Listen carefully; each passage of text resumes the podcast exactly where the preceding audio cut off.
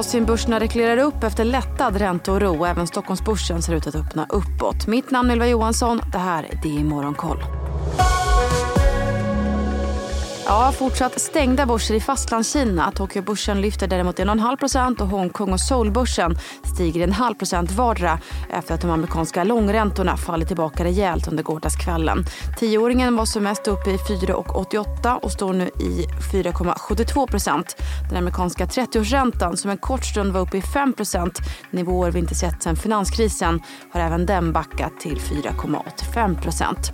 Samtidigt så fortsätter den japanska yenen att stärkas mot dollarn dollarn. Och det finns indikationer på att japanska centralbanken inte gjort några interventioner i valutan trots spekulationerna från tidigare i veckan efter att yenen stärkts kraftigt efter att ha nått bottennivån 150 mot dollarn, rapporterar Bloomberg. Bland enskilda bolag så rusar fastighetsjätten Sunak med knappt eh, 10 på Hongkongbörsen efter att bolagets saneringsplan på flera miljarder dollar godkänts av rätten.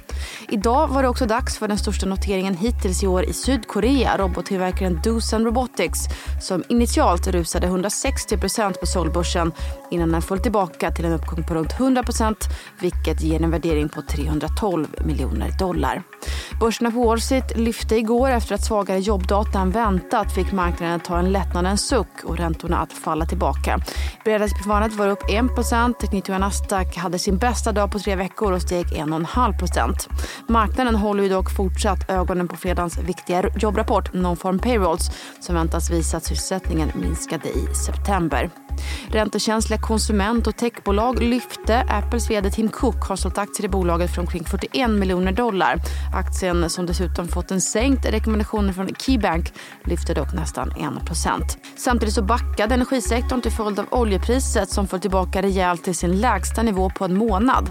Bloomberg rapporterar att en förklaring till det kraftiga fallet kan vara den utbredda ränteoron som väntas leda till minskad konsumtion. Bräntoljan kostar 86 dollar fatet, VTI-oljan 84 dollar efter att båda har handlats för runt 94 dollar fatet så sent som för en vecka sedan.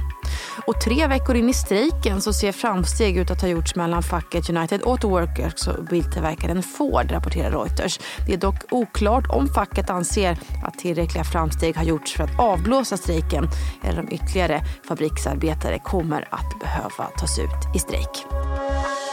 Och så till Sverige där fastighetsbolaget Castellum säljer fem fastigheter för 900 miljoner kronor. Det rör sig om fyra handelsfastigheter i Nyköping, Jönköping och Linköping och en industrifastighet i Västerås som enligt bolaget säljs i linje med bokförda värden.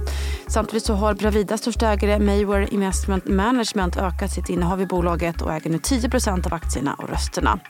Krisande fastighetsbolaget Oscar Properties köper sig också mer tid för att hantera skulder och har nu ingått avtal med innehavare för mer än 70% av sina seniora icke-säkerställda obligationer och senare lägger också vissa räntebetalningar. Gröna Lund har tappat var tredje besökare och 200 miljoner i omsättning efter dödsolyckan i somras. Enligt bolagets vd så ser man nu över möjliga åtgärder för att nå lönsamhet och kan behöva skära ner i personalen. Den svenska svaga kronan gör också att allt fler begagnade bilar säljs till utlandet. Exporten är runt 60% större i år jämfört med de sju första månaderna förra året enligt fordonsanalysföretaget Room. Vi får väl också nämna att marknadsföringsbolaget Sint gjort förändringar i koncernledningen som bland annat innebär att den nuvarande produktchefen lämnar bolaget. Samtidigt har fiberkabelbolaget Hexatronic gjort ett litet förvärv inom datacenter där man köper amerikanska Ustnet med en omsättning på runt 110 miljoner svenska kronor som väntas stärka bolagets försäljning i datacenter med 67 procent. Idag håller vi annars ögonen på danska smyckesbolaget Pandora och svenska Karnov som har kapitalmarknadsdag och Norwegian som släpper sina trafiksiffror för september. Mitt namn är Ylva Johansson. Du har lyssnat på DI Morgonkoll som heter tillbaka igen imorgon.